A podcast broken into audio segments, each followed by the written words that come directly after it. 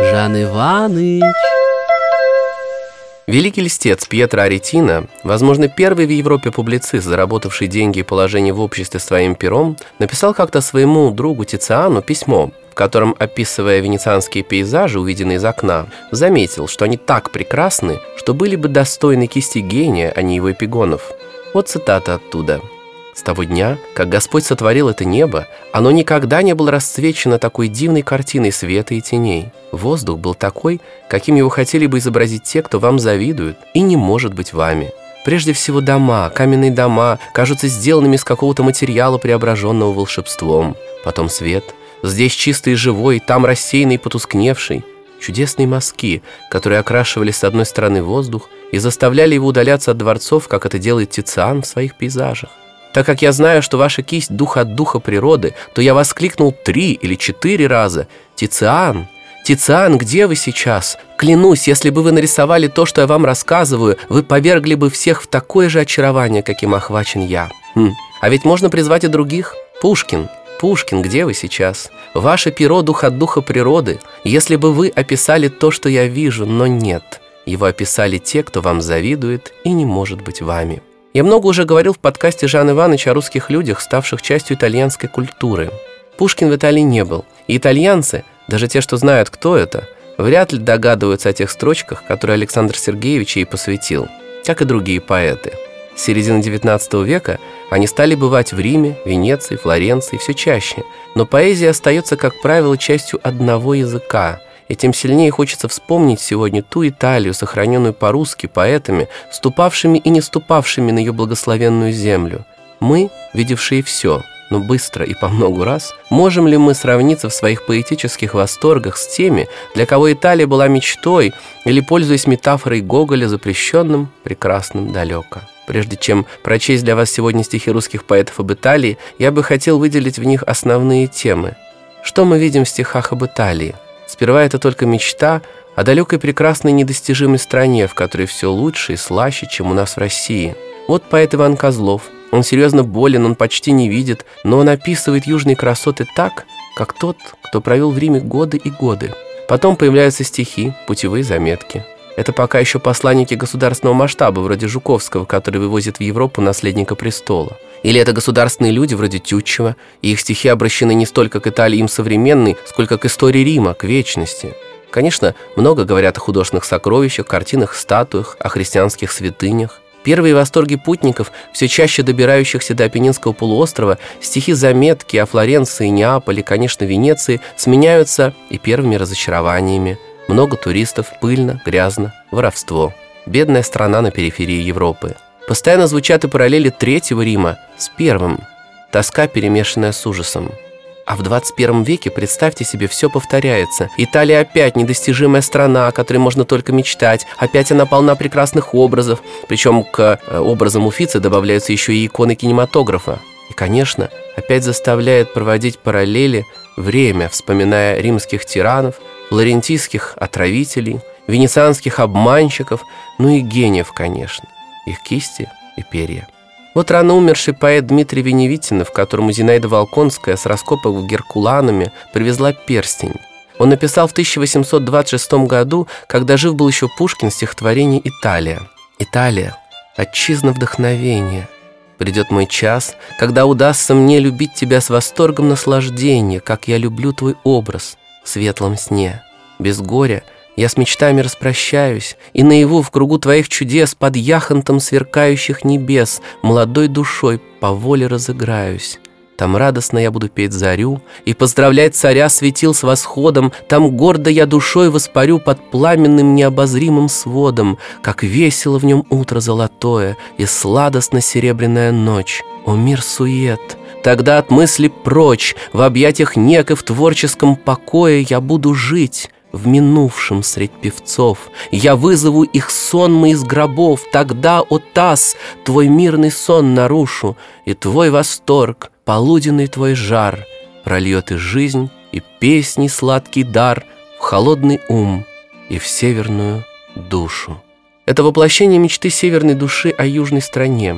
Здесь звучит не в первый и не в последний раз имя Тарквата Тасса, ставшее нарицательным – То был гениальный поэт, страдавший манией преследования, на пороге безумия побывавший в больницах и монастырях, но также и при дворах герцогов Феррары и Мантуи, умерший в Риме чуть ли не накануне коронования величайшим поэтом своего времени. Тассо все равно, что Орфей, только из далекой Италии. В России его знали по переводам Константина Батюшкова.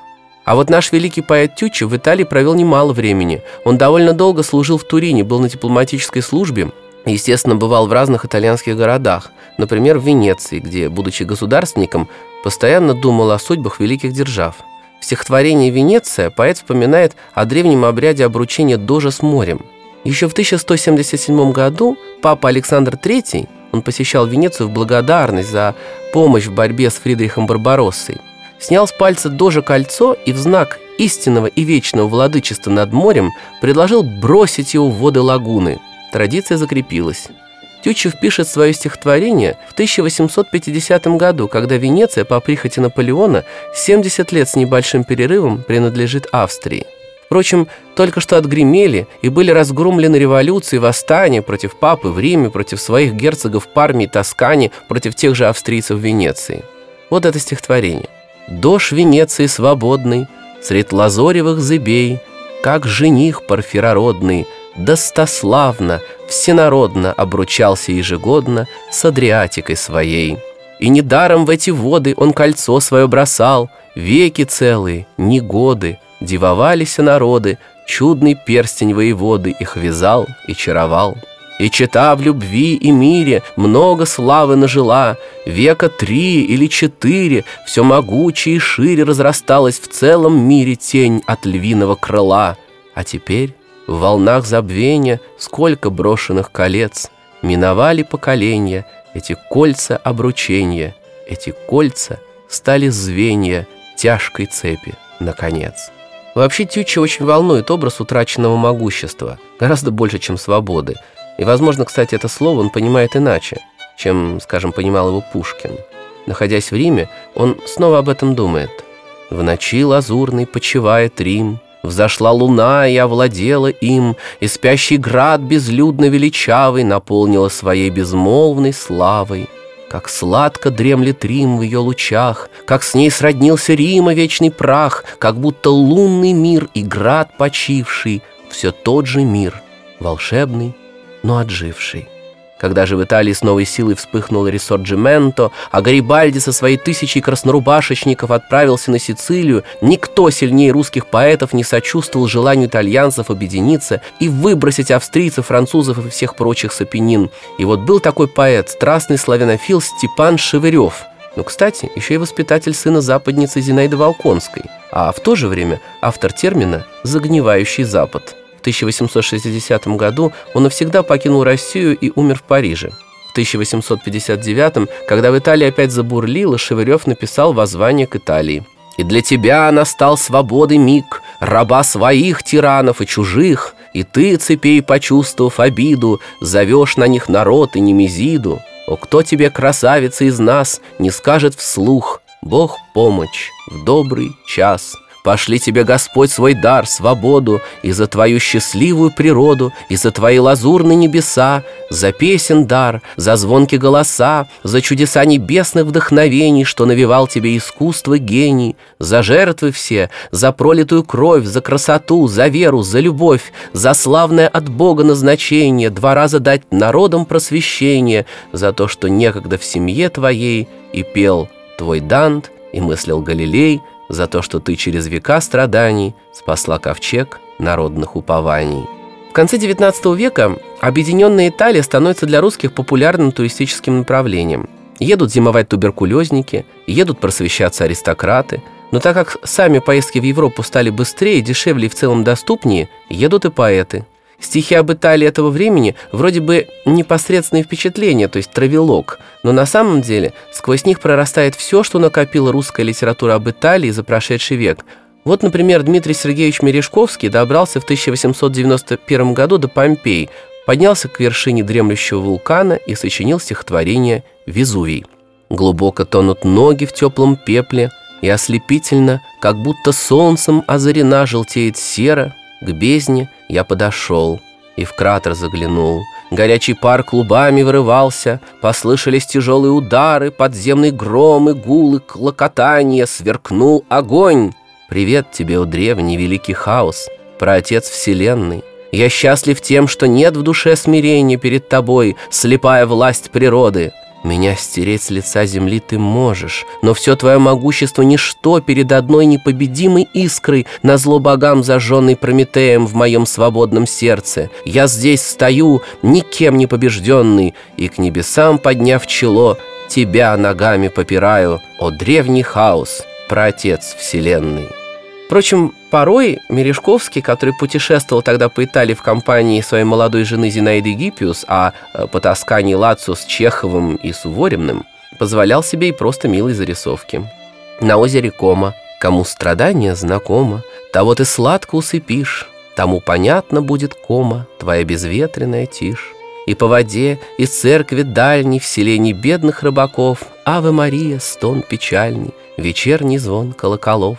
Здесь горы в зелени пушистой Уютно заслонили даль, Чтобы волной своей тенистой Ты убаюкала печаль. И обещание так прекрасно, Так мил обманчивый привет, Что вот опять я жду напрасно, Чего я знаю в мире нет. Вообще, хотя поездки в Италию стали существенно демократичнее, нельзя сказать, что ездили толпы. Но все, конечно, познается в сравнении. В недавние доковидные годы в августе во Флоренции, например, было и правда очень людно. В духоте, давке, шуме и гамме приходилось осматривать достопримечательности мирового значения. Так вот, Оказывается, уже в 1909 году, задолго до китайских туристов, Александр Блок обвинил Флоренцию в том, что она превращается в туристический объект, опошляя и придавая собственную красоту. «Умри, Флоренция, Иуда! Исчезни в сумрак вековой! Я в час любви тебя забуду, В час смерти буду не с тобой. О, Белла, смейся над собою, Уж не прекрасно больше ты, Гнилой морщиной гробовою Искажены твои черты. Хрипят твои автомобили, Твои уродливые дома, Всей европейской желтой пыли Ты предала себя сама — Звенят в пыли велосипеды, там, где святой монах сожжен, Где Леонардо сумрак ведал, Беата снился синий сон — ты пышных медичей тревожишь, Ты топчешь лилии свои, Но воскресить себя не можешь В пыли торговой толчии, Гнусавый мес и сон протяжный И трупный запах роз в церквах, Весь груз тоски многоэтажный. Сгинь в очистительных веках. Это стихотворение написано в мае-июне 1909 года. Но, к счастью, обличительного пафоса Блока хватило ненадолго, и он тут же посвятил Флоренции вот такое признание. «Флоренция, ты ирис нежный, по ком томился я один, Любовью длинной безнадежной Весь день в пыли твоих кашин? О, сладко вспомнить безнадежность, Мечтать и жить в твоей глуши, Уйти в твой древний зной И в нежность своей стареющей души. Но суждено нам разлучиться, И через дальние края Твой дымный ирис будет сниться, Как юность ранняя моя. Следующие несколько стихотворений — это стихи-этюды, привезенные русскими поэтами из разных итальянских городов накануне Первой мировой, разрушившие привычный порядок вещей, отменившие длинные поездки по Италии. Но было, было несколько лет, когда Бунин или Гумилев с Ахматовой приезжали в Гену или Пизу со своими тетрадками, вот как художники ездят на натуру с этюдниками. Иван Бунин в Сицилии, монастыри, предгорья глухих, Наследие разбойников морских, Обители забытые пустые. Моя душа жила когда-то в них. Люблю, люблю вас келии простые, Дворы в стенах тяжелых и ногих, Валы и рвы от плесени седые, Под башнями кустарники густые, И глыбы скользких пепельных камней, Загромоздивших скаты побережий, Где сквозь маслины кажется синей Вода у скал, где крепко треплет свежий, Соленый ветер, листьями маслин, И на ветру благоухает тмин. Николай Гумилев, Венеция. Поздно. Гиганты на башне гулку ударили три. Сердце ночами бесстрашней. Путник, молчи и смотри. Город, как голос наяды, В призрачно-светлом былом, Кружев узорни аркады, Воды застыли стеклом — Верно скрывают колдуньи завесы черных гондол, Там, где огни на лагуне, Тысячи огненных пчел. Лев на колонне, и ярко львиные очи горят, Держит Евангелие Марка, как серафимы крылат. А на высотах собора, где от мозаики блеск, Чу голубиного хора, вздох, воркование и плеск. Может быть, это лишь шутка, скал и воды колдовство, Марева, путнику жутко, вдруг никого, ничего.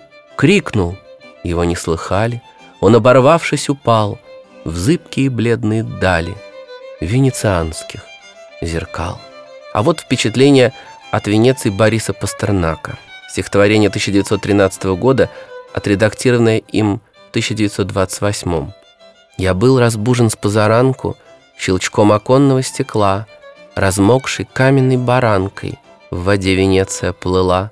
Все было тихо, и однако во сне я слышал крик, и он, подобием смолкнувшего знака, еще тревожил небосклон. Он вис трезубцем скорпиона над гладью стихших мандолин, и женщиной оскорбленный, быть может, издан был вдали. Теперь он стих, и черной вилкой торчал по черенок во мгле, большой канал с косой ухмылкой оглядывался, как беглец. Туда, Голодные, противясь, шли волны, шлендая с тоски, И гондолы рубили привязь, точа пристань тесаки. Вдали, за лодочной стоянкой, В остатках сна рождалась явь, Венеция венецианкой Бросалась с набережных вплавь. Саша Черный из Флоренции. В старинном городе, чужом и странно близком, Успокоение мечтой пленило ум — не думая о временном и низком, по узким улицам плетешься на обум. В картинных галереях в вялом теле проснулись все мелодии чудес, и у Мадон чужого Боттичелли, не веря, служишь столько тихих мес. Перед Давидом Микеланджело так жутко следить, забыв века в тревожной вере за выражением сильного лица. О, как привыкнуть вновь к туманным суткам, к растлениям, самоубийством и холере, к болотному терпению без конца. У Саши Черного в этом сонете 1910 года нам не вполне понятно, говорит он о болотном терпении современных ему итальянцев, или речь идет о любимом сегодняшними путешественниками плаче перед возвращением откуда угодно, где солнечно, красиво и отпуск, в тусклую мглу отечественной повседневности. Но тогда это что? Просто ворчание от того, кому скоро надо покидать Италию? Года спустя из другой эпохи, из серой мглы ссылки, из Воронежа, в январе 1937-го великий Мандельштам, тоже путешествовавший по Италии в десятые годы, напишет, вспоминая ту же благословенную Тоскану, куда уже не будет у него шанса вернуться. «Не сравнивай, живущий несравним. С каким-то ласковым испугом я согласился с равенством равнин, и небо круг мне был недугом». Я обращался к воздуху слуге, ждал от него услуги или вести и собирался в путь и плавал по дуге не начинающихся путешествий, где больше неба мне, там я бродить готов, и ясная тоска меня не отпускает от молодых, еще воронежских холмов к всечеловеческим, яснеющим в Тоскане. Но это уже другой разговор о других стихах. Им я хочу посвятить отдельную главу. С вами был Дмитрий Макаров и подкаст «Жан Иваныч». Услышимся.